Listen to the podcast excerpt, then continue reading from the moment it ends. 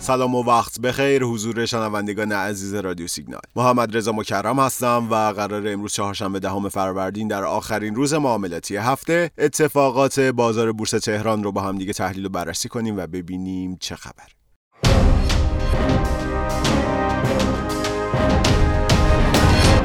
در سال گذشته تقریبا هیچ کدوم از بازارها شرایط خوبی نداشتند. به طوری که می‌تونیم سال 1400 رو سال رکود بازارها بدونیم. چرا که فعالین بازارهای مختلف درگیر ابهامات زیادی بودند که در واقع انتظار برای احیای برجام رو می‌تونیم به عنوان تأثیر گذارترین این ابهامات نشون بدیم. سال قبل در بین بازارها سکه امامی تونست با بازدهی 15 درصدی بهترین نتیجه رو در بین بازارهای داخلی کسب کنه. بعد از سکه دلار آزاد با بازدهی 10 درصد بهترین نتیجه رو داشت و در آخر بورس تهران با رشد 2.8 درصدی در سال 1400 برنده بدترین بازدهی در بین بازارهای داخلی شد.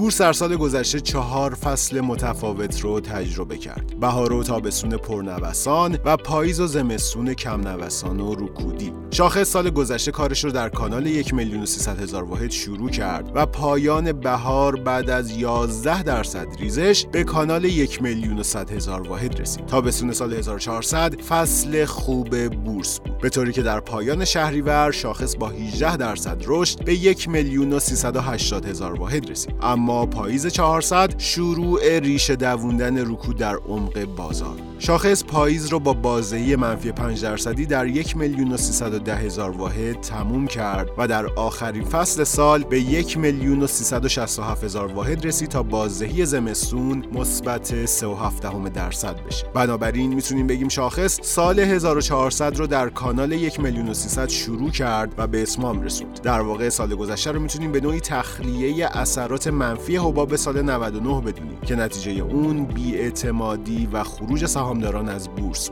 اما اگه این روزها در جریان معاملات بورس باشین حتما شما هم بهبود وضعیت در روند معاملات رو حس کردین. همونطوری که گفتم یکی از نشونه های اصلی رکود در بورس پایین بودن ارزش معاملات خرد در کنار خروج پول حقیقیه که سال گذشته سهامداران این شرایط رو کاملا حس کردن. حالا در سال جدید می‌بینیم ارزش معاملات خرد کم کم داره بهتر میشه. یه مدت زیادی تو پایین ترین سطح خودش در کانال 2000 میلیارد تومان بود. در نیمه دوم اسفند به کانال 3000 میلیارد تومان صعود کرد و حالا می‌بینیم میانگین ارزش معاملات خرد از ابتدای سال 1401 تا الان بیشتر از 4000 میلیارد تومانه. و از اون مهمتر روند امیدوار کننده که جریان پول حقیقی در پیش گرفته.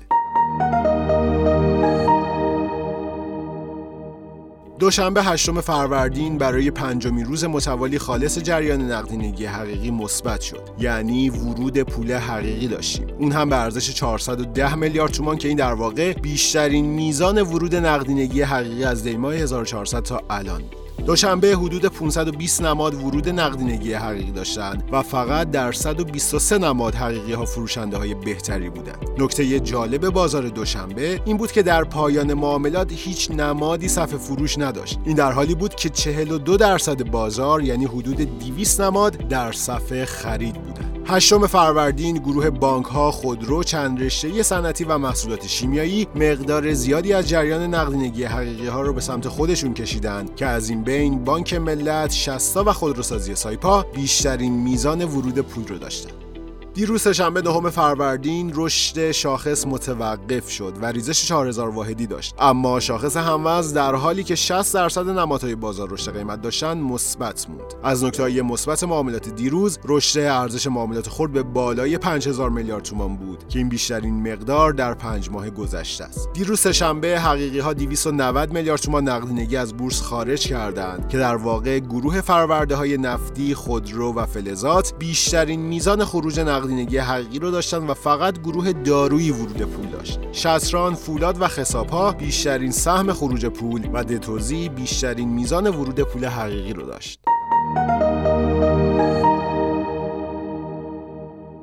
اما امروز چهارشنبه در آخرین روز معاملاتی هفته شاخص بعد از افت 2000 واحدی در ابتدای تایم معاملاتی رشد کرد و در نهایت با 1.27 درصد معادل 18000 واحد افزایش به عدد یک میلیون و دو هزار واحد رسید. شاخص هموس هم در حالی که 71 درصد نمادهای بازار سبز بودند 3000 واحد افزایش ارتفاع داشت. از نکات مثبت معاملات امروز مثبت شدن خالص جریان نقدینگی حقیقی دوباره بعد از یک روز استراحت بود. امروز 67 میلیارد تومان نقدینگی حقیقی وارد بورس شد که نمادهای کرمانشاه، خگوسر، آریا و خساپا بیشترین سهم ورود رو داشتن. ورود دوباره نقدینگی حقیقی نشون از پویایی بیشتر خریدارها نسبت به قبله.